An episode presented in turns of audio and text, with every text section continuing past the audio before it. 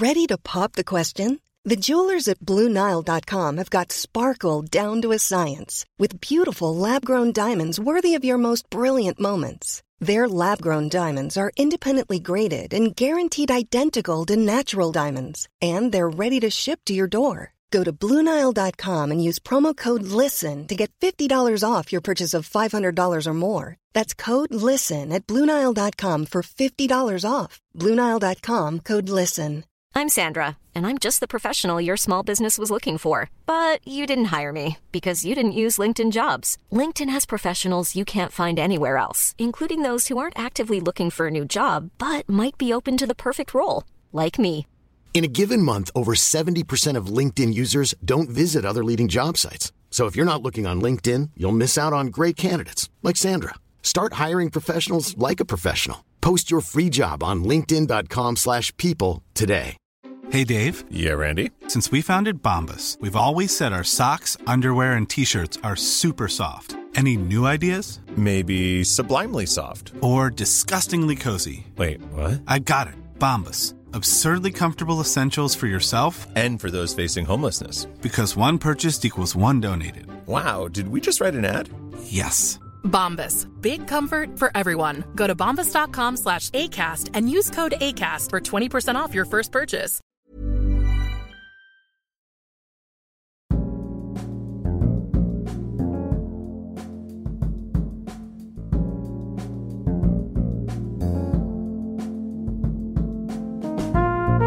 Du lyssnar på Dekonstruktiv kritik. Jag heter Aron Flam. Sargon de Basso gästar podden för att tala om hur hårdare tag och fler lagar hotar rättssäkerheten. Samt pistolslagsmål i fältöversten på Östermalm. Men först vill jag tacka dig som stöder dekonstruktiv kritik. Oavsett om det är via Paypal, Patreon, Bitcoin eller Swish 0768 943737. Swish 0768-943737. Ditt bidrag gör att jag kan fortsätta, så stort tack till dig. De goda nyheterna haglar just nu. Äntligen finns Det här är en svensk tiger ute i vanlig handel. Du kan köpa den på Bokus, Adlibris och otroligt nog Akademibokhandeln som för inte alls många år sedan valde att bojkotta boken. För dig som glömt finns blogginlägget Genusfeminister, nazister och regeringskanslister kvar på hemsidan aronflam.com som vid det här laget bör ses som en resurs att ta till. Länk dit hittar du i beskrivningen av det här avsnittet på aronflam.com och länk dit hittar du i beskrivningen av det här avsnittet oavsett vilken plattform du lyssnar på. Har du inte klarat av att köpa boken Det här är en svensk tiger på min hemsida aronflam.com finns den nu alltså att köpa på Bokus, Adlibris och Akademibokhandeln. Det vore roligt om den sålde bra, även om jag förstår att den kanske inte gör det med tanke på hur otroligt bra den sålt hittills. Har du den redan och gillar den kan du alltid för min skull gå in och skriva en bra recension och ge den höga betyg, om det nu går att göra så. Jag skulle uppskatta det i alla fall. En läsare skickade nämligen den engelska utgåvan som installationspresent till Israels nye president Isaac Herzog. Eftersom han själv är socialdemokrat och var israeliska arbetarpartiets ledare mellan 2013 och 2017 är det extra roligt att han återkommer med den fina kritiken citat, “setting the historical record straight”. Slutcitat. Så säljer vi slut på den här upplagan där hovrättens citat är på framsidan så kommer det nog en upplaga med Israels presidents utlåtande härnäst. Nu väntar vi bara på de svenska socialdemokraternas erkännande. Håll inte andan, men eftersom både Gunnar Hökmark och nu senast Herman Lindqvist i SVTs politikbyrån i samband med den pågående mycket bristfälliga NATO-debatten rutit till att vi visst inte var neutrala under andra världskriget utan lutade oss mer mot Hitler-Tyskland eller åtminstone inte var neutrala och lutade oss mer på de allierade kan det vara så att vi snart ser ytterligare en tyst omsvängning under verklighetens svingande galge. Och ett stort tack till dig som fått boken Älskade Public Service och lagt upp en bild på den i sociala medier. Signe dig. Du hjälper till att marknadsföra en bok som annars kommer mötas av tystnad. Du är en yttrandefrihetshjälte. Och taggar du mig och eller boken eller Jens Ganman lovar jag att ge dig den respekt du förtjänar. Så ett stort tack till dig som hjälpt till att marknadsföra Älskade Public Service i just sociala medier. Det är boken alltså som jag skrivit tillsammans med Jens Ganman, författaren och satirikern från Fria Republiken Jämtland och som nu finns att köpa på aronflam.com merchandise. Om du som beställde ett förhandssignerat exemplar inte fått det vid det här laget kan det vara läge att skriva till info at samistatpublishing.se till info at samistatpublishing.se och fråga varför den inte kommit. Men tänk också på att tålamod en gång i tiden ansågs vara en dygd. Jag och Jens siktar på bokturné tillsammans i höst och det kan vara bra att ha läst boken tills dess eftersom public service sänder dygnet runt alla dagar i veckan, alla veckor i månaden, alla månader på året och alla år på decenniet och till dess således hunnit ge oss material nog till några uppföljare av älskade public service. Så du som ännu inte beställt ditt exemplar kan göra det på aronflam.com och samistatpublishing.se. Till dess kan du höra oss tala om boken, fast ännu mer om just public service i bland annat Sista måltiden och Hur kan vi med Navid Modiri. Länkar till båda kommer att finnas på hemsidan aronflam.com i beskrivningen av det här avsnittet och du bör veta vid det här laget hur du hittar länken dit. Vi kommer att framträda både enskilt och tillsammans den närmsta tiden, jag och Jens, för att nå ut med boken till så många som möjligt. I skrivande stund har det sålts 3721 exemplar och det är alltså bara en så länge, så låt oss tillsammans, en och en, som individer, göra public service, press och partistöd till en valfråga. Och varför inte beställa en Your feelings are hurting my thoughts hoodie, t-shirt, affisch, boken Jag älskar att bli citerad, boken Det här är en svensk tiger eller Krossa en socialismen-mugg, när du ändå är i farten. Varför inte? Dekonstruktiv kritik bryter vänsterns kulturella dominans samtidigt som den bygger alternativ, fri kultur och fri media. Till skillnad från public service väljer du själv om, när och hur du vill betala för det. Oavsett om det är via Paypal, Patreon, Bitcoin eller Swish 0768 94 3737. Swish 0768 94 3737. Sargon de Basso är försvarsadvokat. Han gästar dekonstruktiv kritik för att tala om rättssäkerheten som han anser vara hotad. Jag har haft med Sargon att göra tidigare. Det var Sargon som försvarade min förläggare på Samistat, Gustav Moell, i processen mot mig. Sargon fick Gustav avskriven redan efter första förhöret. Det Sargon oroar sig för nu när det ropas på hårdare tag och fler verktyg åt polis och åklagare är rättssäkerheten. Det kan verka som att han gör det bara för att hans jobb inte ska bli svårare, men inom vissa områden i svensk rättsskipning kan man lugnt säga att beviskraven för att bli fälld är snudd på godtyckliga. Bara en vecka efter att vi har spelat in är det pistolslagsmål i fältöversten på Karlaplan i Stockholm. Öfre Östermalm upplever sin andra gangsteruppgörelse på bara ett år. För lite mer än ett år sedan sprängdes nämligen en bomb bara ett kvarter från tv och radiohusen. Det är bara några kvarter ifrån där vi spelar in dekonstruktiv kritik. Det här avsnittet handlar om frihet kontra säkerhet. I den mån det går, njut.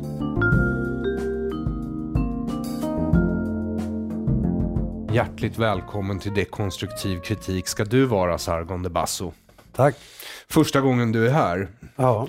Och vi känner ju varandra lite sedan tidigare. Mm. Och eh, jag började läsa din bok i morse och har hunnit mer än halvvägs. Eh, den är väldigt underhållande och rolig läsning. Så det känns som att jag känner dig ännu lite bättre efter att ha läst den. Men för att lyssnaren ska få en chans att hänga med. Eh, vem är du? Ja, vem är jag? Om man bara ska utgå från de där objektiva kriterierna eh, som alla presenterar sig med skulle jag säga 45-taggare, tvåbarnsförälder, uppvuxen i Sörbjängen i Örebro, eh, är alltså präglad av en eh, småstadsuppväxt, andra generationens eh, assyrier eh, i gamla Svedala eh, med allt vad det innebär. Eh, uppvuxen i en ganska stor familj och idag så arbetar jag som försvarsadvokat. Eh, det är väl så man skulle kunna presentera mig. Alltså Så presenterade du dig alldeles nyss i alla fall. Mm. Ja, när jag ställde frågan. Det här med assyrier, Mm. vad betyder det för dig? Det, det har en stor betydelse.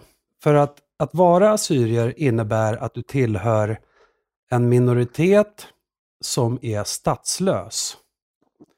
Eh, och, och, och genom att vara statslös så sätter det igång olika mekanismer eh, som inte finns eh, kanske alltid på samma sätt för de som är, är vana vid att växa upp i, i liksom en trygg nationalstat och tillhöra majoritetsbefolkningen. Att alltid vara tillhöra minoriteten. Det tror jag nog har lite betydelse för hur vi blir som människor också. Beroende på hur man väljer att tackla det i alla fall. Mm. Och på pappret kan man säga att om man är assyrier då är man en flykting från Syrien. Svar nej. Inte? Nej, för att det assyriska riket det låg egentligen eh, ända fram till 612 f.Kr. i det som är dagens Irak, Syrien, sydöstra Turkiet. Det var kärnområdet. Och sen beroende på vilken kung som regerade i riket så kunde det expandera eller minska riket. Så att assyrier finns egentligen i hela Mellanöstern och de flesta skulle jag säga kommer från sydöstra Turkiet, Irak och norra Syrien. Det, det är liksom kärnområdet. Gamla men, men hur, Mesopotamien. hur har assyrierna lyckats hålla ihop? Alltså, du, du, för du säger ju, ju, du spårar ju till assyriska riket, det är ju förkristet. Mm. Ja. Så hur har det lyckats hålla ihop som folk utan nation sedan 2600 år? Ja, det, det är en bra fråga. Jag skulle säga att vi tillhörde ju en av de folken som antog så att säga kristendomen som statsreligion eh, först av alla. Det var vi och armenierna som kanske gjorde det då först. Så att eh, den enda institutionen egentligen som vi hade under väldigt många år, alltså flera hundra år för att inte säga tusentals år, det var kyrkan. Kyrkan var eh, på sätt och vis eh, den ena enade kraften, men också språket naturligtvis. Vi har ett eget språk. Det, men det är samma språk som syrianerna har? Ja, Ja. Och det är arameiska? ja, man skulle kunna säga det för att arameiskan blev ju eh, språket i det assyriska riket. Jag skulle säga idag, För att. Jesus talade det? ja. Mm.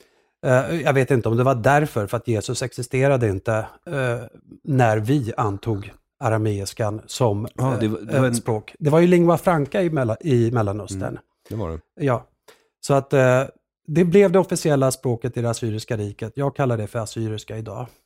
Eh, på samma sätt som att svenska kallar svenska för svenska och inte någon så här eh, niogermanska förgreningsspråket. Ja, Om du förstår vad jag menar. ja, absolut.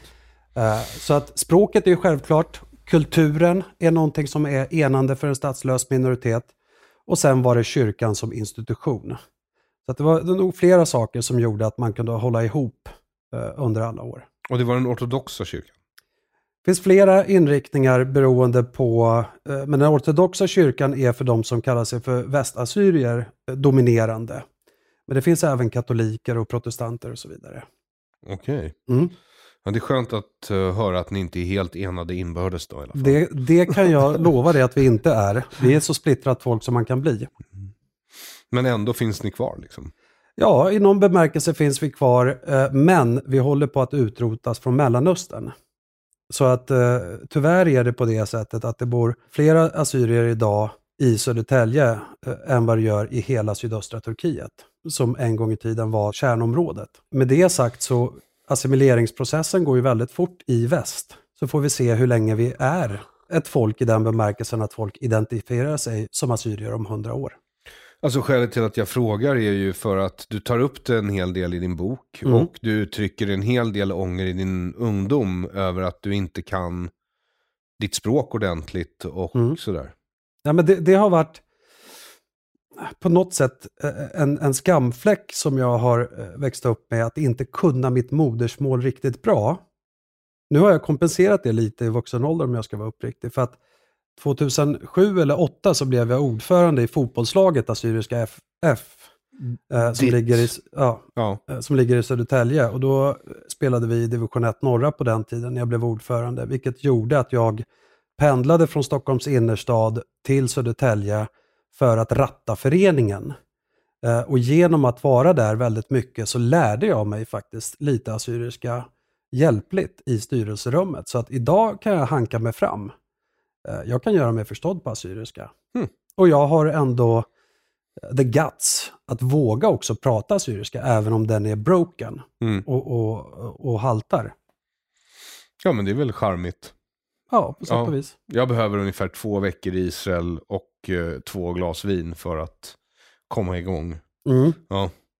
Assyriskan är eh, för övrigt eh, nära besläktad med hebreiskan. Det vet jag. Ja. Mm. Eh, och du ska veta att när jag satt i synagogans bänkrader som barn, Mm. eh, då är det ju en del arameiska Mm. eh, böner och texter som ja, finns i omlopp så att säga. Men, men jag ville bara veta, eh, men du jobbar som försvarsadvokat, det är ditt arbete. Precis. Och du är första generationens svensk eller andra generationens invandrare. Beroende på hur man ser det. Ja. Och har tagit dig hela vägen till stora Stockholm. Från lilla, lilla Örebro. Ja, Jag bara är lite, jag är fortfarande inne i din, vad ska man kalla det för, självbiografi. okej. Eller biografi är det väl? Ja. Ja. Men, men eh, du jobbar som försvarsadvokat och skälet till att du är här är, Ja, jag förstod det som att du ville prata yttrandefrihetsfrågor, bevisvärderingsfrågor, relationen mellan stat och enskild, eh, kanske drogpolitik, allt sånt som har engagerat mig, både i den offentliga debatten men även i de strider som jag tar i domstol. Så att jag, jag antar att det är därför jag har snubblat in i, i din eh, källare här Aron. Vad vet jag? Eh, jo men lite så är det. Det Ja. hade Alexander Bard här för några veckor sedan. Ja, Mm. Som du säkert är bekant med, om Mm. inte annat ryktesvägen. okej. Ja, eh, och eh, han talade om just eh, våldtäkter. Mm. Och så hade jag David Eberhardt här igår kväll och han talade också om våldtäkter. Ja, Och det de talar om är att väldigt många killar blir oskyldigt dömda för våldtäkt Mm. enligt dem. ja, Och skälet till att det reagerar så starkt är för att andelen låter absurd. mm. Alexander med sin något yviga retoriska stil har dragit till med, tror jag var 90 procent.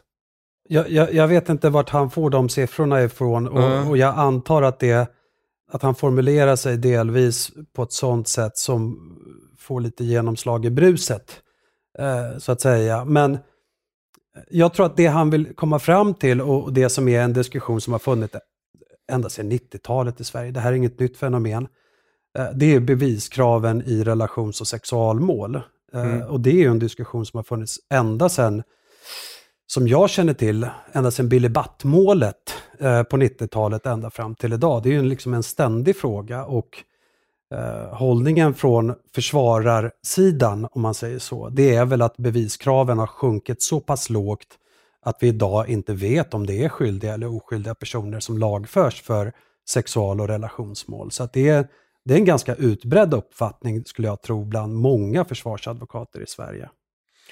Och skulle åklagarna hålla med om det?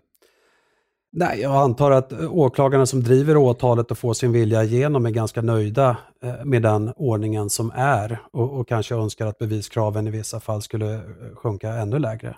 Så vad är problemet idag då? Hur, hur lätt är det att bli dömd för våldtäkt?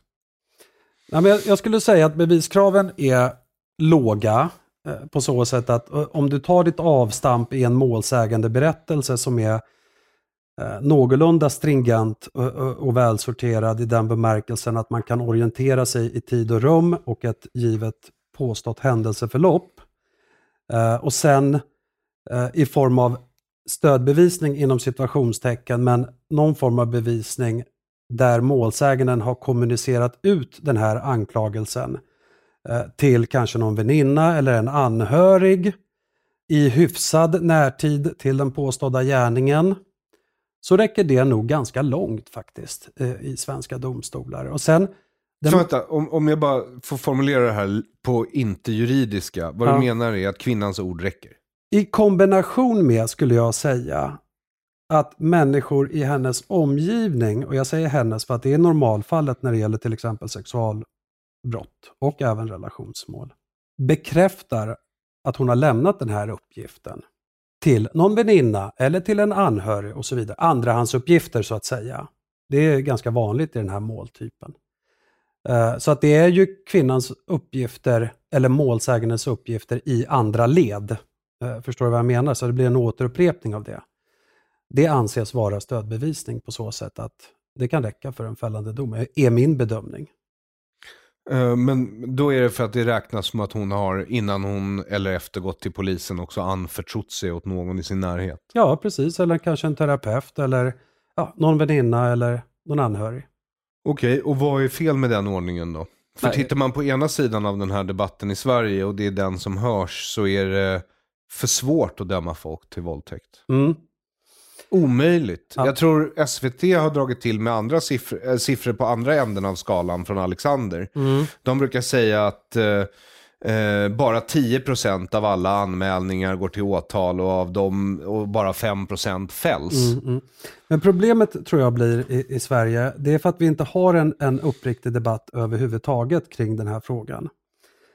Och, och, varför jag säger det, det är för att den är så oerhört präglad av eh, Eh, de här polariserande eh, lägren som finns och den aktivism eh, som råder liksom i de här olika lägren. Så att vi får ingen riktigt vettig debatt kring den här saken. Avstampet är ju, och det får man ju medge är ett problem, det vill säga att i sexual och relationsmål så har du det slutna rummets problematik på ett sätt som du inte har i andra måltyper. Det vill säga att två personer går in i ett rum och sen när de kommer ut så gör den ena gällande att det gick till på ett visst sätt och den andra personen att det gick till på ett annat sätt. Mm. Och det är väldigt svårt att bevissäkra i det läget. Så det gör ju att det blir svårt att lagföra i den här måltypen överhuvudtaget. Uh, och, och, hur ska vi då hantera den saken? Om vi nu vill öka så att säga lagföringsstatistiken. Jo, det jag menar på inte är ett alternativ, det är att sänka beviskraven, det vill säga mer eller mindre ge människor folk, tolkningsföreträde framför andra. Uh, för att vi kan inte utgå från att bara för att en person gör gällande att man är ett offer, att man rent materiellt också är det. Förstår du vad jag menar? Absolut. Mm.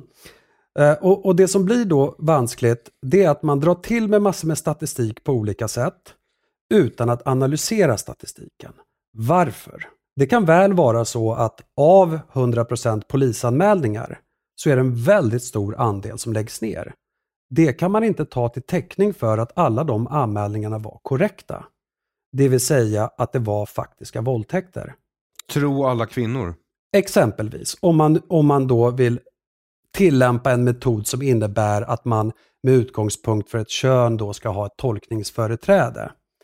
Eh, det, Men det... du säger ju själv att det är väldigt svårt just den här situationen därför att det är ett slutet rum jo, det, som det händer i. Så vad, vad ska man göra då ja. för att liksom få så, som försvarsadvokat så är min instinkt att du lagför aldrig människor utan objektiv bevisning. Eller någon form av väldigt tydlig bevisning där du kan fastslå ett händelseförlopp.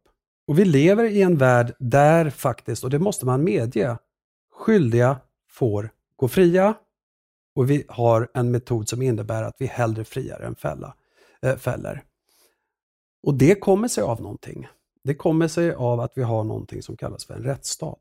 Mm. och det ligger i sakens natur att den som påstår någonting, det vill säga staten, när du driver ett åtal, har bevisbördan för att det är korrekt. Och i min värld så är det aldrig ett alternativ att ta bort den regeln till förmån för att man vill så att säga komma åt en viss typ av brottslighet. Och det vi inte heller pratar om i Sverige, det är varför de här anmälningarna läggs ner många gånger. Utan vi, säger, vi konstaterar bara att det läggs ner. Mm. Och så använder man det medialt till täckning för att så att säga visa sin tes eller politiskt för att ropa på hårdare tag. Men varför läggs de ner? Och det, det, där finns det faktiskt ganska bra underlag. Eh, Brottsförebyggande rådet kom eh, för ett par år sedan med en utredning som just tog sikte på att utreda från anmälan till dom vad är det som händer? Och de konstaterade att det var i, i mindre än 50 procent av fallen som nedläggningsbeslutet tog sikte på att det var fråga om otillräcklig bevisning alltså som träffade just det här med det slutna rummets problematik. Utan istället konstaterade man att det var till exempel for, formellt felaktiga anmälningar, att det sannolikt inte hade hänt överhuvudtaget. Vad är en felaktig anmälan då? Ja, jag vet inte, man får ju gå in i den här ut, utredningen så att säga och, och titta på att det inte var utredningsbart, att det till exempel inte var våldtäkt i juridisk mening Eh, och, och, så vidare. Och då ska vi ändå veta, eller att utredningen som de har beskrivit väcker tvivel. Alltså nedläggningsorsakerna behöver inte vara bara knutet till det slutna rummets problematik. Utan det kan faktiskt vara så att utredningen har visat att det gick inte till på det sättet som det påstås i anmälan. Du menar att folk har farit med osanning? Ja, alltså man får säga vad, vad folk, man vill. Folk hör inte när du, när du, när mm. du liksom kastar upp händerna i luften i den där gesten. Nej, men jag, jag, hän, jag, jag, jag hänför mig till vad Brottsförebyggande rådet kom fram till. Mm. Och de kom fram till att en stor andel av de här anmälningarna läggs ner på, de, på grundval av att det som görs gällande i anmälan sannolikt inte har hänt eller inte är utredningsbart eller inte är våldtäkt i juridisk mening, det vill säga att eh, en person går in och anmäler en våldtäkt men det är inte en våldtäkt i juridisk mening överhuvudtaget. Eller att man under resans gång så väcker utredningen tvivel. Det är alltså 20% av nedläggningsbesluten eh, som tar sikte på det. Eller att en misstänkt inte har lokaliserats överhuvudtaget. Det är alltså någon okänd person.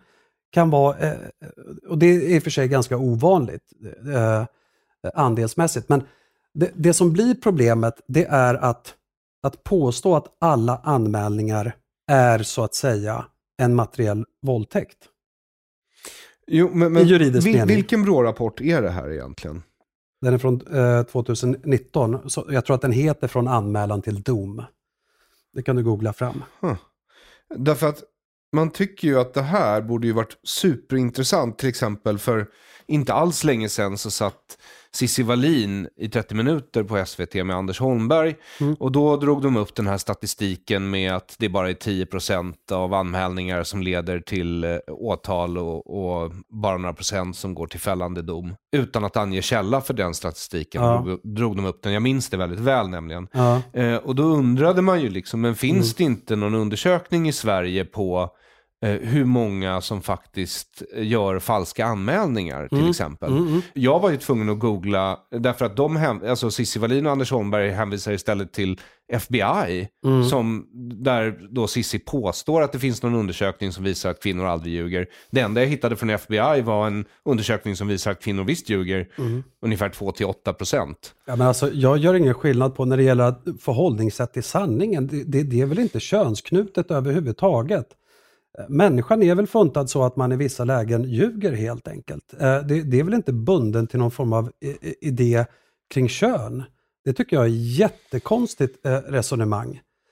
Att, att sanning och lögn är könsknutet så att säga. Utan det jag vill ha i, i debatten det är att man nyanserar debatten och tittar på, finns det felaktiga anmälningar? Finns det falska anmälningar? Ja, självklart finns det falska anmälningar. Det finns ju människor som är lagförda för falsk tillvitelse. Eh, till och med, alltså laga kraftvunna styrkta domar där man har ljugit i eh, anmälningar, där man själv har medgett också att man har ljugit i anmälningar. Så att, och, och, och andra sidan så har du också Någonting som man måste beakta i själva diskussionen, det är att det finns ju ett mörkertal också. Det vill säga människor som faktiskt våldtas, men som av olika anledningar inte anmäler. Mm. Den, den diskussionen måste man också ta för att balansera upp eh, i det här sammanhanget. Men det, det jag har problem med, det är när människor sprider statistik och vantolkar innehållet i statistiken till förmån för sin aktivism. Det tycker jag är problematiskt ifall att vi liksom på något sätt ska hitta någon form av ärlig dialog och landa vid någonting som är konstruktivt och bra för rättssamhället så att säga. Uh, så väl... skulle du säga att det är något Alltså, du tycker att det är för låg, du vill ha högre bevisföring, Beviskrav ja. beviskrav. Ja. Jag menar på att de har sjunkit för lågt. Och jag menar på att det finns en ängslighet eh, hos domstolarna om hur man ska hantera den här måltypen. Och den är sprungen ur att det har blivit ett oerhört tryck på domstolarna utifrån olika mediala drev och politiska utspel och så vidare eh, som har landat vid någonting som domstolarna måste hantera. Och, och det har varit väldigt svårt att hantera det. Det har landat Eh, vid, och, och, och det är nog mitt påstående, måste jag vara uppriktig och säga, det har landat vid att även om man från försvararhåll kan visa att det finns oerhörda brister i en målsägandes berättelse, så vågar man inte riktigt ta orden i mun eller skriva i domskälen att målsäganden inte är trovärdig. Eh, För att utgångspunkten är så stark. Presumtionen och huvudregeln är så starkt att en målsägande alltid talar sanning. Att man istället gör omskrivningar i domskälen som landar vid att ja, men uppgifterna är inte tillförlitliga. Det vill säga att man kan ha misstagit sig. Förstår du vad jag menar? Mm. och att man inte har nått upp till beviskraven och så vidare. I alla andra måltyper, ett slagsmål, ett rån eller vad det än må vara, där man kan slå målsäganden på fingrarna och säga, vet du vad, du har lämnat helt andra uppgifter i förhör. Nu kommer in ett vittne och säger någonting helt annat. Mm. Då vågar domstolarna på ett helt annat sätt skriva att den här målsäganden är inte trovärdig. Men de formuleringarna hittar du knappt i sexualmål. För det är minerad mark. Men har det alltid varit? Nej, det, har, det här är någonting som har kommit smygande, eller? Jag, jag skulle tro att den här diskussionen den är inte så superfärsk som, som man kan tro. eh, Bara för att det finns en viss typ av aktivism idag. Utan diskussionen kring sexualmål, precis som jag sa, den har liksom varit brinnande het i Sverige ända sedan 90-talet. Det är liksom inget nytt fenomen. Och sen, har det ju liksom, sen går ju det i vågor beroende på hur den mediala bevakningen kanske ser ut. För att människors reaktioner och känslor kring lagföringsprocessen eller rädslor som rör brott, det är sällan knutet till faktiska förhållanden. Jag menar nog på att det allt som oftast beror på hur medierapporteringen ser ut kring en viss brottstyp. Eh, och att reaktionerna inte sällan är mediegenererade så att säga. Och det Mm. gäller inte bara det här, det gäller all form av eh, brottslighet. Ja, men just den där stati- statistik, alltså Alexanders statistik får stå för honom, men- just den där statistiken jag tog upp från SVT, den hör man ju ofta från aktivisterna på andra sidan av det politiska spektrat från Alexanders sätt i alla fall, Mm. om du förstår vad jag menar. Nej, men jag, du vet, Aron, jag är ingen aktivist i den bemärkelsen. Nej, jag, men jag, du- jag, jag har bara en enda idé. Mm. Inför lagen är vi alla lika. Alltså kvinnor, män, invandrare, svenskar, icke-binära, you name it. Mm. Alla människor ska vara lika inför lagen. Ingen har tolkningsföreträde framför den andra och ska du fängsla en människa i Svedala, ja då ska åtalet vara styrkt. Jag har ingen annan aktivism. Och, och Nej, jag- jag... vet det, men Nej. du sa någonting till mig för några månader sedan som Mm. Jag faktiskt kommer ihåg. Och det är att så här, kulturkriget är ingenting jag har gått och letat efter, utan det hittade mig. Ja, i någon bemärkelse har du gjort det. För att, du vet, jag står där jag står och kulturkriget har ju träffat juridiken nu i Sverige på ett sätt som inte vi är vana vid tidigare. Det vill säga att olika falanger i kulturkriget Mm. använder juridiken som ett sätt att komma åt sina ideologiska fiender. Det är det som är poängen. Mm. Det vill säga att om jag hatar invandrare, då startar jag en blogg med inriktning på vad då? Jo, hänga ut in, invandrare Mm. med namn och bild, eh, misstänkliggöra dem för allt som är fel i det svenska samhället, ropa på hårdare tag Mm. och hoppas på att staten får utökad makt att fängsla och utvisa så många som möjligt. Så att kulturkriget skulle jag säga handlar ju bara om att du riktar udden mot en ideologisk fiende.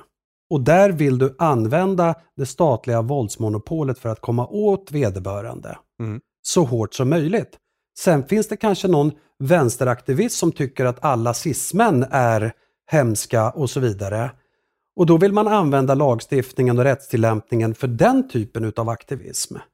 Eh, och, Ja, men om vi ska bli specifika då. Mm. Till exempel under metoo. mm, Då gick alltså åklagarmyndigheten ut på sin hemsida och satte upp någon sorts digital skylt som gav eh, spektaklet carte blanche att bara fortsätta.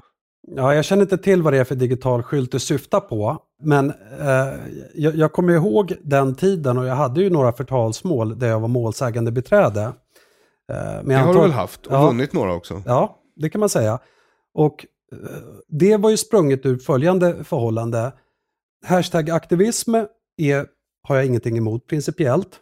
Jag har ingenting emot att man får så att säga nagelfara, granska, skapa en gräsrotsrörelse som tar sikte på att bekämpa strukturella orättvisor eller du vet så här, slå tillbaka eh, dåliga kulturella inslag och så vidare.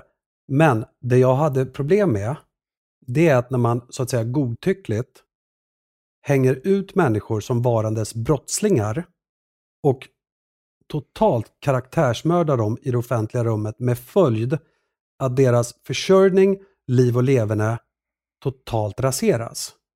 Det rimmar väldigt illa med en rättsstat.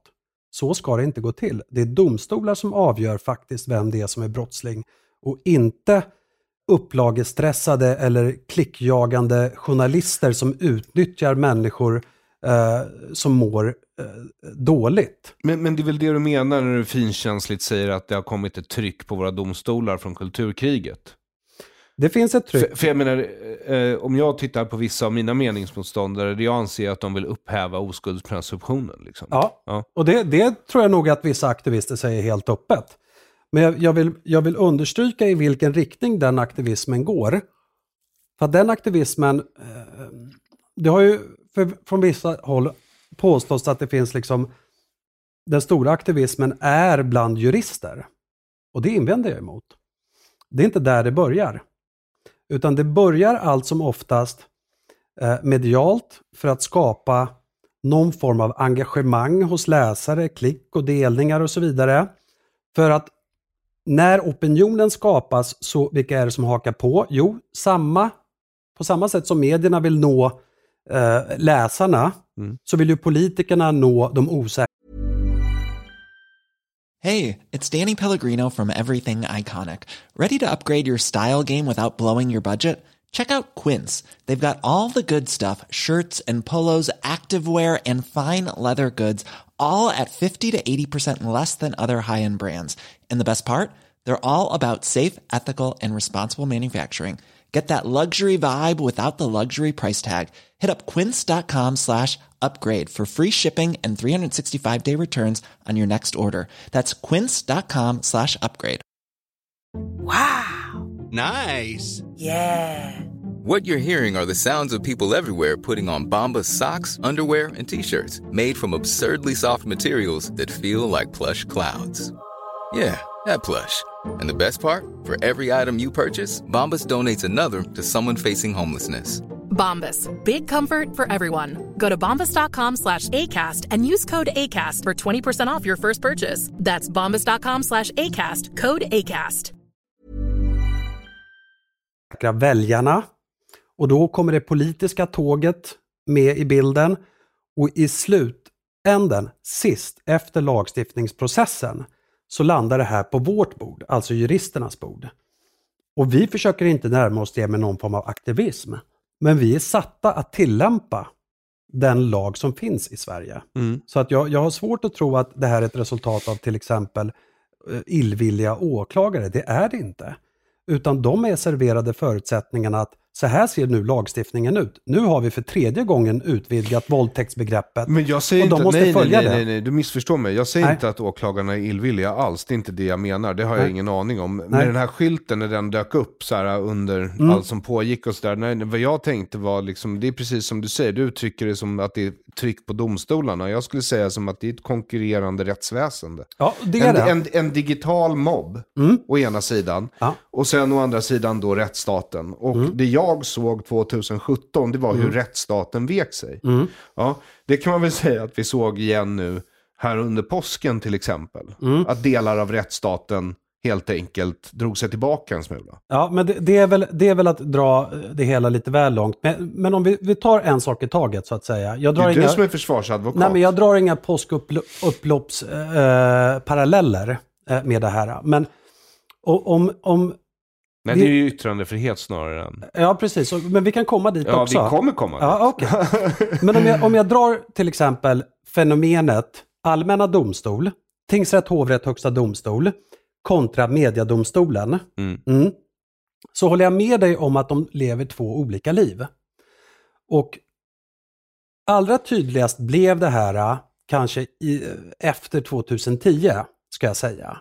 Eh, För att då hade vi flera uppmärksammade så kallade gruppvåldtäktsmål. Eh, Ett mål som kallades för Tenstafallet, eh, ett eh, mål som kallades för Färjefallet och sen senast den här så kallade Fittjadomen. Jag vet inte om du känner till det, men det, det började alltså 2013, 16 och sen var det väl sista fallet Fittjadomen 2017.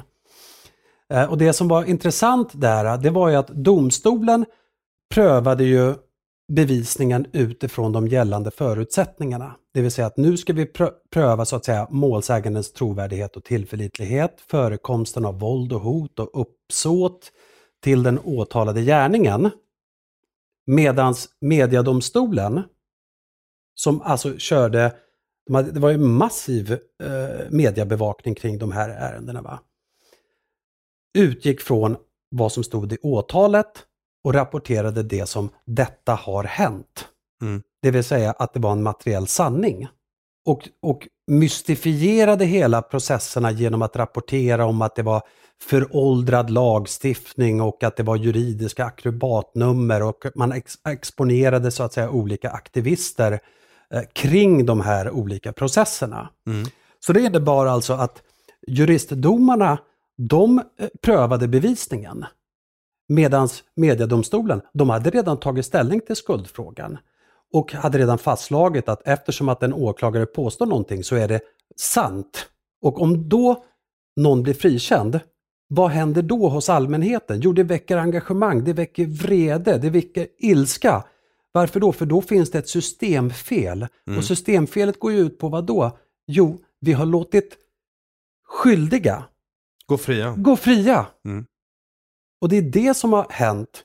Och efter det, när det här drevas år in och år ut i fall efter fall, vad landar det vid då? Jo, då landar det vid att politikerna till slut snappar upp det här alltså, såklart. Och vill göra någonting av saken. De vill visa sig handlingskraftiga. De vill nå ut till de här osäkra väljarna som är större nu till andelen kanske än vad det var när vi växte upp. För att på den tiden så liksom röstade ju LO-medlemmarna röstade S, punkt. Men så ser det inte ut idag. Och det gör ju att det blir ju en politisk kapplöpning som hela tiden handlar om att utöka kriminaliseringen, öka straffen hela tiden och det finns ett tryck på domstolarna att lagföra i större utsträckning och då landar vi där vi har landat idag. Men det går inte att ha en diskussion idag i Sverige för det är så pass polariserat att det är bara liksom aktivism från varsitt håll. Vi kan inte ha liksom en intellektuell debatt kring, Var tycker du att den skulle börja? någonstans kring verkligheten. Verkligheten i den bemärkelsen att vad har vi för data på området för guds skull? Och självklart är det på det sättet att vi kan inte lagföra människor utan substantiell bevisning. Det går inte att göra i en rättsstat. Men Men just våldtäkter är ju väldigt speciella mål. ja, Det men, finns inte alltid fysiska bevis. nej, och alternativet kan inte vara att vi dömer människor utan bevis. Nej, men säger. vi vill ju ha som människor, och det här Mm. tror jag oavsett om du är jurist eller inte, Mm. som människor så skulle vi ju vilja leva i en värld där ingen oskyldig dömdes Mm. och där ingen skyldig gick fri. Och vi det- vill väl ha både och, är Och det, inte så? Ja, och det kan vi inte uppnå. Nej, det kan vi inte uppnå. Men, det, men det är väl det som borde vara idealet Ja, också. och det borde vara idealet såklart, men du kan aldrig uppnå det. Det är en utopi va? Ja. Eh, och så länge det är människor som både åtalar, försvarar och dömer så kommer du alltid ha brister i rättsväsendet och det är det första man måste erkänna så att säga. Men det läks inte av den här aktivismen när den är totalt aningslös eh, många gånger. Va? Och det är väldigt mycket svepande.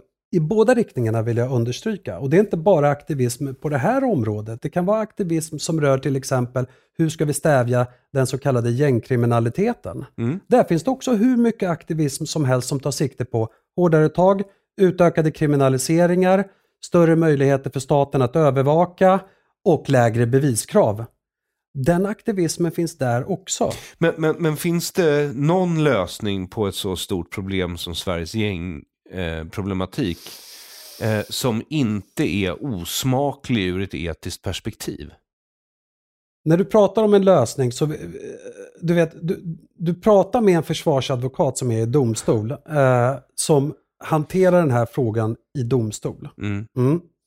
Men, men om du pratar utifrån ett så här, kriminologiskt perspektiv eller är någon nej, så här... nej, nej, nej, jag frågar dig. Ja. Det är du som sitter här liksom. Ja, Eh, det är du som kommer vara tvungen, som du säger, att hantera skiten sen när den Ja. träffar fläkten. och det gör jag Så också. om jag till exempel är politiker, nu är jag inte det som du Mm. vet, men om jag föreslår, men jag tycker vi ska ha amerikanska RICO-lagar. Mm, Jag tycker att vi ska ha kollektiv bestraffning, för det är ju vad det är. ja, mm, Eh, Bara för medlemskap i en organisation till exempel. Ja. aldrig. Aldrig. Aldrig.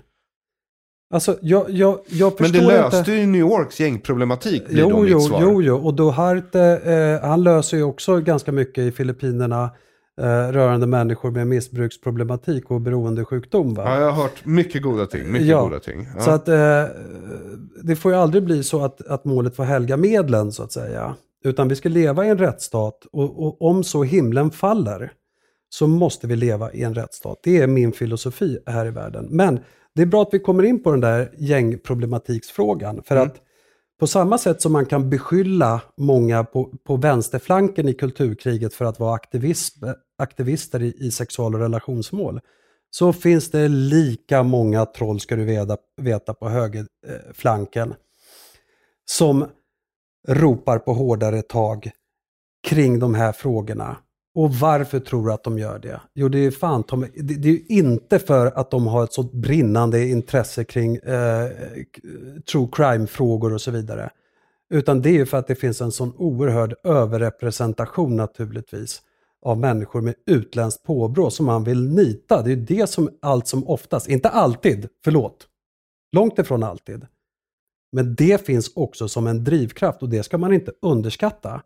För att varför då? Jo, för att du är ju beredd att gå så långt så att du gör avkall på rättsstatliga grundprinciper. Mm. Det började ju, om du, om du tittar Men på... när det kommer till just gängproblematiken, alltså, där tror jag har inte båda sidor på det svenska politiska spektrat och de flesta medborgare vid det här laget en smula panik. Det har skjutits in på lekplatser, det har sprängts i portuppgångar, Ja, det- granater har hittats och, det, och liksom det, det, det, är ett- det är ett jätteproblem.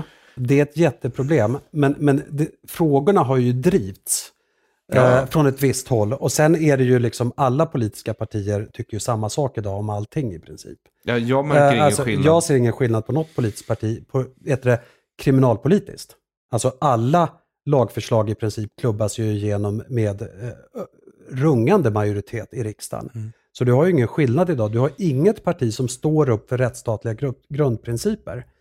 Men det som har blivit problemet i, i Sverige det är att du vet, om du tittar tio år tillbaka i tiden så har vi en ny moralpanik varje år. Mm.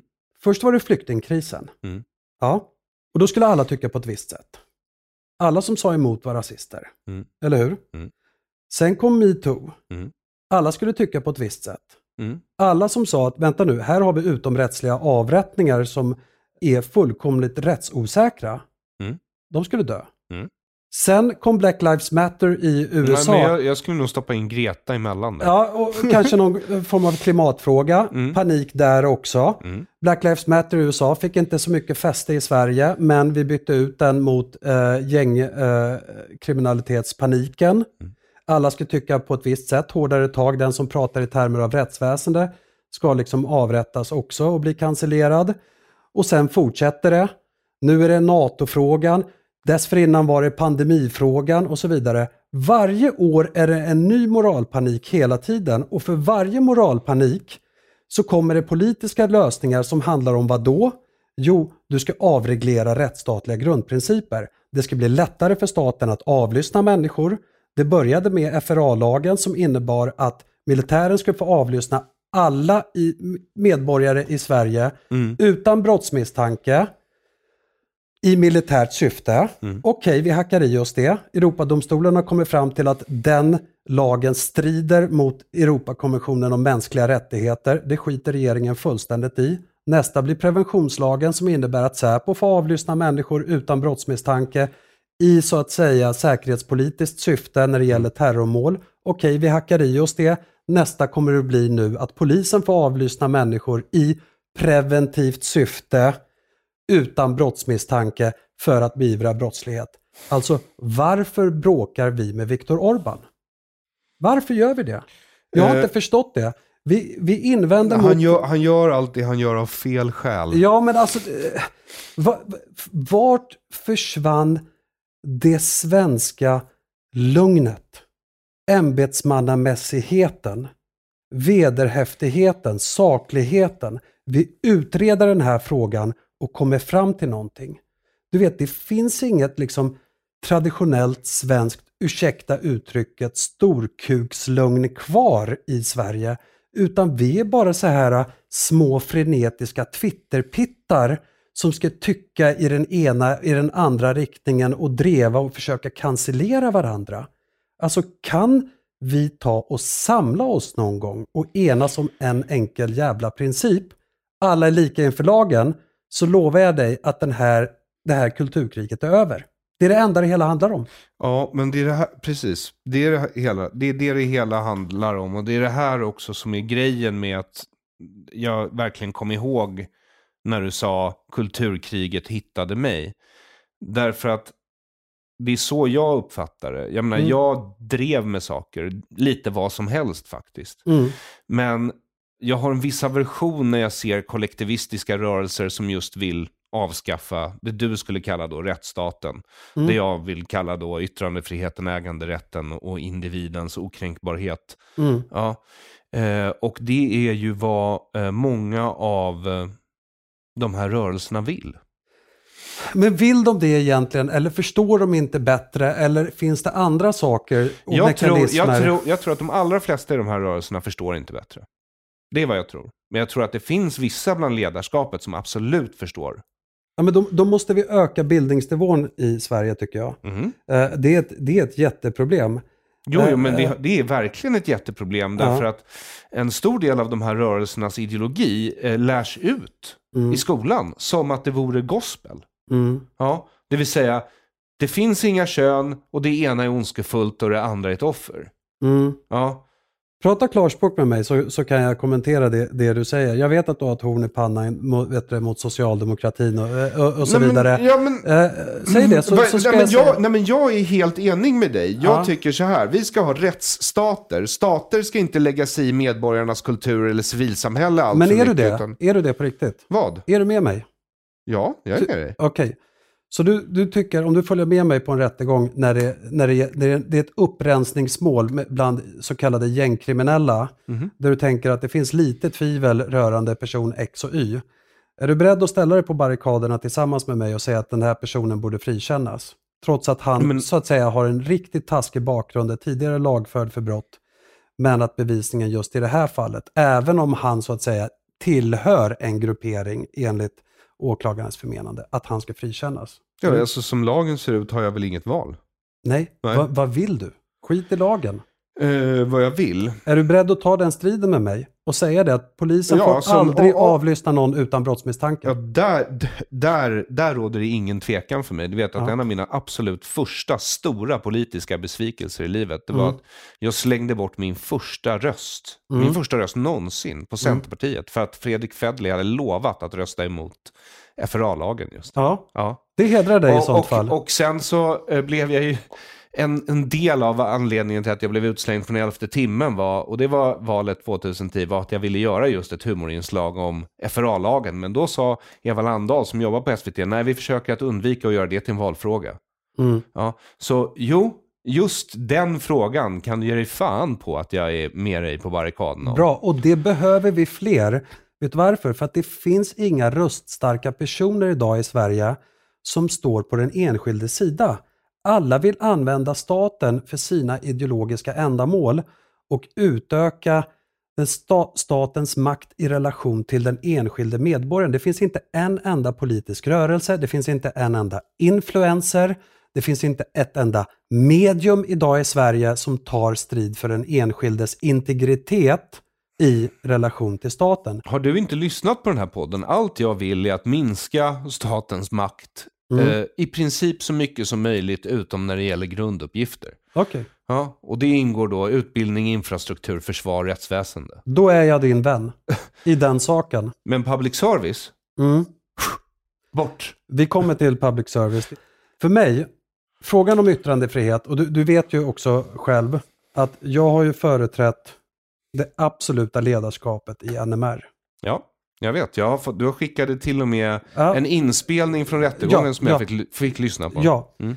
för att det som var poängen med det, och det, det är det här som är det viktiga, det är att när du gör inskränkningar i yttrandefriheten så är det alltid i yttrandefrihetens utkanter som du börjar. Mm. Det vill säga de misshagliga, de obehagliga och de vidriga åsikterna, till och med i vissa fall, Mm. som du vill hugga. Mm. Det börjar där. Ja. Sen är det ett jävla gungfly. Och det man har gjort idag i den svenska så att säga, rättsprocessen, lagföringsprocessen, det är att börja med vilka då? Vi tar nassarna. Eller hur? Mm. Det är Mm. origo Ja. på något sätt. Och, och där har jag ställt mig och sagt så här, vet du vad? Nej. Även en nazist har exakt samma rättigheter Mm. att yttra sig. Inom lagens ramar. Och sen har vi tagit diskussionen i de fallen. Har Och det ju- där är vi också där har varit, där har varit frågan om, om, om hets mot folkgrupp. Eh, som allt som oftast då är åtalspunkten. Ja, jag gillar ju inte hets mot folkgrupp. Eh, Jag tror ju att uppmaning till våld borde man kunna, och olaga hot, det finns ju redan Mm. eh, lagrum man kan använda så att säga. Mm. Om man nu är intresserad. Ja. Men det där är också, yttra- sen har du ju, du har ju den yttrandefriheten å ena sidan, sen har du ju den faktiska yttrandefriheten i den bemärkelsen att vad är det människor vågar yttra i Sverige? Alltså den sociala kontexten, som inte bara är social, utan med cancel culture, med alla de här moralpanikerna och eh, konsensustänket. Vad får det för, för effekter hos det svenska folket i form av att de vågar yttra sig när det blir ett sånt socialt tryck som det blir. När det piskas upp stämningar och moralpaniker i Sverige. Eh, och den tycker jag är lika intressant att diskutera som det rättsliga spörsmålet faktiskt. För att ofta så är det inte juridiken kanske som begränsar människor i deras yttrandefrihet, utan det är den här andra, det vill säga hotet om ett stigma och att man blir av med jobbet som påverkar människors yttrandefrihet. Och den tycker jag nu, med utgångspunkt för alla de här moralpanikerna som vi har rabblat upp, den är farlig. Och den är till och med för att vi, du vet, ibland när jag lyssnar på liksom den självbild vi har i väst, och det är så här, mm, vi är så fria i tanken. Och vi liksom, vi får säga vad vi vill. Ja, det var ett Men, men, tag sedan. men, men, men, men de där i öst, Mm. De är alla hjärntvättade. De förstår inte. Du vet, jag var på 90-talet i Syrien under, och det, var, det är en diktatur. Och då var det Hafez al-Assad som var diktatorn. Jag kan lova dig att människor i det landet var fullt medvetna om korruption, orättvisor Mm. och ansatser till att försöka hjärntvätta dem. Sen att de inte vågar yttra vissa saker på grund av att det finns en säkerhetspolis som är brutal, det är en annan sak. Mm. Men att påstå att alla i öst är hjärntvättade och vi är så jävla fria i tanken, jag tror att det faktiskt kan vara ganska mycket tvärtom. Alltså, so sociologerna säger ju att för att en moralpanik ska kunna inträffa så krävs det en stor osäkerhet och ett medium som hamrar in budskapet om att det är deras fel. Mm. Mm. Och jag anser ju att det här som sker i Sverige och att det sker oftare och oftare, det har lite med Overton-fönstret att göra. Mm. Alltså eh, den ram inom vilken eh, människor har referenser nog för att förstå en diskussion. Mm. Och den ramen, den får man av sin omkringliggande kultur. Du kan ha en Mm. väldigt fragmenterad kultur. Då har du många ramar och vänjer dig vid väldigt många perspektiv. Mm. Eller så försöker du skapa en monokultur där alla tycker samma sak och har så få avvikande röster som möjligt. Mm. Det är någonting Sverige har arbetat på väldigt, väldigt, väldigt länge. Mm. Ja. Och en stor del av vårt system förstärker de tendenserna. Mm. Jag tror att liksom pressstöd och public service, det är som, det är som prästens talarstol. Mm. Ja. De budskap som hamras in där, om, Mm. om public service till exempel i samklang med regering och eh, lagstiftande makt eh, hamrar in i befolkningen att eh, en viss ålderskategori av ett visst kön med en viss hudfärg är ond. Mm. Eller bara trött och borde inte lyssnas på. Mm. Ja. Då kommer det att bli en stor del av den verklighet människor lever i. Oavsett hur osann den är eller inte. Mm. Och det är en sak, men vet du vad jag har problem med? Det är sättet på vilket vi hanterar en meningsmotståndare. Du vet, min filosofi är, och det, det har jag lärt mig ända sedan jag växte upp, för du eh, frågar mig lite om min bakgrund och min uppväxt och så vidare. Och det framgår ju av boken också. Jag växte upp i en familj med en stark mamma och en pappa med ett starkt bildningsideal. Eh, Även om de var kommunister. eh, socialister. Mm. Eh, och det skulle jag säga att pappa är än idag. Mm. Och jag har stor respekt för många socialister. Det finns, för mig, jag kan aldrig döma en människa utifrån en politisk åskådning. Utan vad betyder socialism för dig? Eller kapitalism eller liberalism och så vidare. För mig, de här etiketterna, det har inte så stor betydelse. Och då Finns det liberaler i Sverige idag? Jag, eh, Alltså, finns det, nej, jag- finns det jag- något ord som är... Ja, Lena, alltså- Anders, Lena Andersson Ja, men existerar det skulle ju. vara, det skulle Så vara vi har ju en. Ja. Eh, så, Men det, det finns ju ett parti som utger sig för att vara, som, som tycker att man ska avlyssna folk vet du, utan eh, brottsmisstanke och ropa på hårdare tag. Är det Mm. liberaler? De kallar ju sig för Ja, liberaler. nej, men, ja, men Det liberal, liberalerna har jag all, aldrig riktigt... Eh, nej, jag har inte sett deras liberalism. Inte sedan jag var väldigt liten i alla fall. Det jag skulle säga, det var Ja. så här. Det jag lärde mig när jag var liten, det är att om det sitter två personer runt ett bord, då ska vi i vart fall ha tre åsikter. Ja, det vore jättebra. Så utvecklas ett samhälle och den oförsonliga syn som vi har på meningsmotståndare idag, om att de ska begravas, det är den jag tycker är oerhört problematisk. Eh, vi, vi kan inte diskutera någonting utan att man ska liksom ha ihjäl någon som tycker på ett annat sätt. Och det är, det är otroligt hämmande. Ja, men, men för det första så vill jag säga så här. Eh, det finns ett samband mellan ideologi och utfall. Precis som det finns samfa- sam, eh, nå- något sorts samband mellan eh, en arkitekts ritningar och hur huset plötsligt ser ut när det är klart. Liksom. Mm. Sånt har inverkan på allt man gör. Skälet till att jag driver du vet, projektet Krossa Socialismen är att Sverige har dominerats av sossar i 80 år. Det är inte hälsosamt. Nej. Nej. Du kommer se den ideologins mest negativa utfall ta sig uttryck. Mm. Det är nummer ett. Nummer två, jag satt här eh, för en vecka sedan med meningsmotståndare, riktiga meningsmotståndare. Sådana Mm. som inte bryr sig om vad jag säger. Som Mm. struntar helt i vad jag säger. Mm.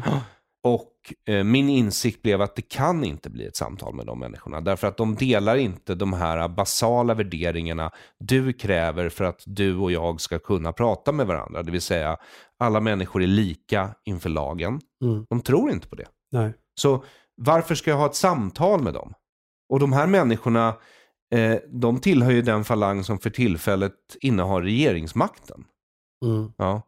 som sitter på makten och härligheten. De Mm. har pengarna och de har våldet på sin sida. Mm. Och ändå beter de sig som svin. Jag förstår att, att du, eh, så att säga, och, det tycker jag är befogat, att man ska, man ska rikta kritiken mot makten. Va? Eh, Även om oppositionen är exakt likadana. Den så- den- Don't get me started alltså. den, den så Ja. kallade oppositionen. Mm. Eh, För mig, alla som sitter i riksdagen, är exakt likadant. Det vad, vad är det som skiljer en moderat från en sosse idag? Är det ett, halvt, ru- är det ett halvt rutavdrag? Något bättre kostym kanske, Ja, får vi men, hoppas. alltså, ja, men men- förstår du vad jag Mm. menar? Så att absolut, man, man kan rikta då eh, udden mot, som i ditt fall, socialismen. Men, men vad gör det när liksom, alternativet ser exakt likadant ut i princip? Ja, eh, inte Eh. särskilt mycket. Men det, det finns ju några delar jag tror måste till. För det första så är det så här, om en stat ska utbilda sin befolkning, då måste den se till att den förstår grundläggande logik, normalfördelningar, bara något sånär, och, och kausalitet. Alltså, Och att man respekterar varandra. Alltså, den intellektuella utmaningen är ju många gånger i en debatt att försöka liksom känna in och förstå motparten. Och se, ligger det någonting i det här? För att komma fram till, liksom, genom, genom den friktionen, komma fram till en kompromiss som är, som är lyckad och bra. Mm. Men när du inte har den diskussionen på det sättet så kommer det få en oerhört hämmande effekt. Och det är det här jag menar att det som håller på att hända i Sverige, det är att den skandinaviska demokratimodellen som jag växte upp med på 70, 80 och 90-talet, den kommer mina barn inte att växa upp i. De är knattar nu, de är, de är 8 och 10 år gamla. Men när de är vuxna så kommer den skandinaviska demokratimodellen inte att finnas kvar på samma sätt. Och det gör ont i mitt hjärta. Jag lovar dig att konstatera det. För att jag gör skillnad på den skandinaviska demokratimodellen som absolut inte var perfekt. Det är inte det jag menar. Och det finns avarter och problem med 80 år av socialistiskt styre. Jag är den första att skriva under på det. Jag är inte naiv. Men när vi försöker importera USA till Sverige, det kommer inte att bli bra. För att vi hade någonting som var bättre. Vi hade någonting som var bättre. Och det är det som gör, det, det, det gör så jävla ont i mig. I sanning säger jag det, att varje gång de här moralpanikerna piskas upp så är det som att man liksom så här, när man, när man säger men vänta lite, det finns ett annat mynt på, äh, sida på det här myntet och så vidare. Ska vi inte beakta den här saken? Då är det som att man blir stämplad som någon jävla förrädare. Om man överhuvudtaget lyfter det andra perspektivet. Och det gör ont för att det är inte svenskt. Är det så? Ja, jag tycker inte det. Jag tycker inte att det är det. Jag tycker att vi har kunnat haft ganska högt i tak och diskutera saker och ting genom årens lopp utan att ha den här extrema oförsonliga vet du, attityden mot varandra. Och du kan säga att det finns mycket skit kring liksom det som har varit politiskt i Sverige och så vidare, men det finns mycket bra också. Och, och det ska man inte glömma bort. Sverige är bättre än USA på allt, om du frågar mig. Alltså det, den, den skandinaviska demokratimodellen när det gäller friheten för människor och så vidare. Och, och den ordning i form av välfärdssamhälle och så vidare som vi har satt upp i, i Sverige. Den är bättre än den standard som de har i USA. Sen finns det enskilda frågor. Kanske att man kan liksom trycka till någon form av författningsdomstol eller att man på större utsträckning kan öka den enskildes rätt i relation till staten eh, och så vidare. Det vore toppen. Ja, men, men tycker du på fullt allvar att USA är bättre än Sverige? Alltså, alltså konstitutionen, ja. Möjligt. Men det, Det- det- det samhälle, tycker jag faktiskt. Det, Det- det samhälle vi lever i. Är det jag som är förrädaren för att jag slog vakt o- om, om ett Sverige där ämbetsmannen hade stolthet och där vi inte fattar förhastade politiska beslut. Är det jag som är förrädaren eller är det jag som är den sista svensken? Jag bara undrar. Jag tror vi låter lyssnaren avgöra det. Ja. Tack så jättemycket för att du kom förbi Sargon de Basso. Tack.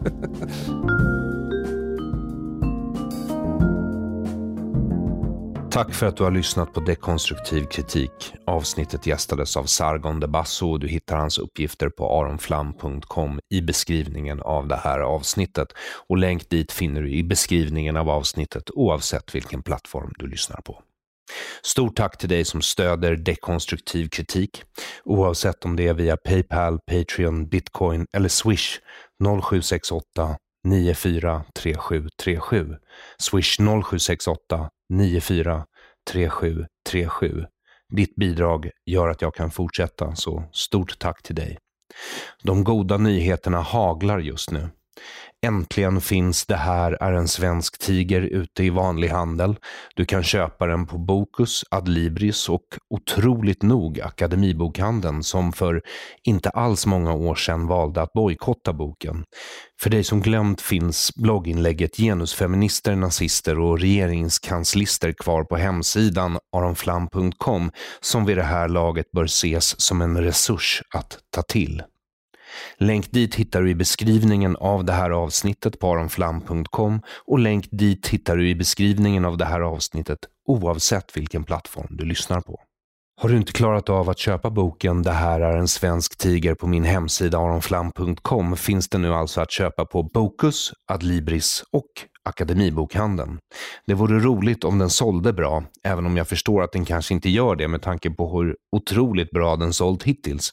Har du den redan och gillar den kan du alltid för min skull gå in och skriva en bra recension och ge den höga betyg, om det nu går att göra så. Jag skulle uppskatta det i alla fall. En läsare skickade nämligen den engelska utgåvan som installationspresent till Israels nye president Isaac Herzog. Eftersom han själv är socialdemokrat och var israeliska arbetarpartiets ledare mellan 2013 och 2017 är det extra roligt att han återkommer med den fina kritiken citat, “setting the historical record straight”. Slutcitat. Så säljer vi slut på den här upplagan där hovrättens citat är på framsidan så kommer det nog en upplaga med Israels presidents utlåtande härnäst. Nu väntar vi bara på de svenska socialdemokraternas erkännande. Håll inte andan, men eftersom både Gunnar Hökmark och nu senast Herman Lindqvist i SVTs politikbyrån i samband med den pågående mycket bristfälliga NATO-debatten rutit till att vi visst inte var neutrala under andra världskriget utan lutade oss mer mot Hitler-Tyskland eller åtminstone inte var neutrala och lutade oss mer på de allierade kan det vara så att vi snart ser ytterligare en tyst omsvängning under verklighetens svingande galge. Och ett stort tack till dig som fått boken Älskade public service och lagt upp en bild på den i sociala medier. Signe dig. Du hjälper till att marknadsföra en bok som annars kommer mötas av tystnad. Du är en yttrandefrihetshjälte. Och taggar du mig och eller boken eller Jens Ganman lovar jag att ge dig den respekt du förtjänar. Så ett stort tack till dig som hjälpt till att marknadsföra Älskade public service i just sociala medier. Det är boken alltså som jag skrivit tillsammans med Jens Ganman, författaren författaren och satirikern från Fria Republiken Jämtland och som nu finns att köpa på aronflam.com merchandise. Om du som beställde ett förhandssignerat exemplar inte fått det vid det här laget kan det vara läge att skriva till info at samistatpublishing.se till info at samistatpublishing.se och fråga varför den inte kommit. Men tänk också på att tålamod en gång i tiden ansågs vara en dygd. Jag och Jens siktar på bokturné tillsammans i höst och det kan vara bra att ha läst boken tills dess eftersom public service sänder dygnet runt alla dagar i veckan, alla veckor i månaden, alla månader på året och alla år på decenniet och till dess således hunnit ge oss material nog till några uppföljare av älskade public service. Så du som ännu inte beställt ditt exemplar kan göra det på aronflam.com och samistadpublishing.se. Till dess kan du höra oss tala om boken, fast ännu mer om just public service i bland annat Sista måltiden och Hur kan vi med Navid Modiri. Länkar till båda kommer att finnas på hemsidan aronflam.com i beskrivningen av det här avsnittet och du bör veta vid det här laget hur du hittar länken dit. Vi kommer att framträda både enskilt och tillsammans den närmsta tiden, jag och Jens, för att nå ut med boken till så många som möjligt. I skrivande stund har det sålts 3721 exemplar och det är alltså bara än så länge, så låt oss tillsammans, en och en, som individer, göra public service, press och partistöd till en valfråga. Och varför inte beställa en Your feelings are hurting my thoughts hoodie, t-shirt, affisch, boken Jag älskar att bli citerad, boken Det här är en svensk tiger eller Krossa en socialismen-mugg när du ändå är i farten. Varför inte? Dekonstruktiv kritik bryter vänsterns kulturella dominans samtidigt som den bygger alternativ, fri kultur och fri media. Till skillnad från public service väljer du själv om, när och hur du vill betala för det. Oavsett om det är via Paypal, Patreon, Bitcoin eller Swish 0768 94 3737. Swish 0768 94 3737. Jag heter Aron Flam. Till nästa gång, ha en god tidsenhet.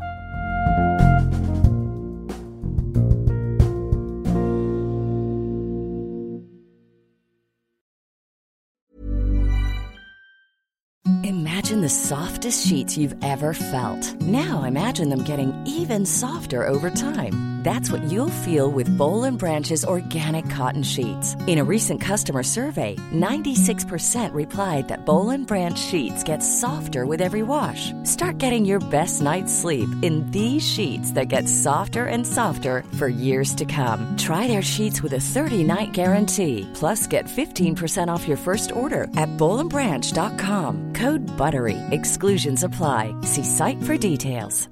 Hey, it's Paige DeSorbo from Giggly Squad. High quality fashion without the price tag. Say hello to Quince. I'm snagging high-end essentials like cozy cashmere sweaters, sleek leather jackets, fine jewelry, and so much more. With Quince being 50 to 80% less than similar brands. And they partner with factories that prioritize safe, ethical, and responsible manufacturing. I love that. Luxury quality within reach. Go to quince.com slash style to get free shipping and 365 day returns on your next order. Quince.com slash style. When your skin feels nourished and glows, you radiate confidence. Osea makes giving your skin a glow up easy with their clean, clinically proven Mega Moisture Duo. This seaweed powered duo features two of Osea's best sellers, Undaria Algae Body Oil and Undaria Collagen Body Lotion. Glow from the inside out. Get 10% off your first order with code GLOW at OseaMalibu.com. That's O S E A Malibu.com code GLOW.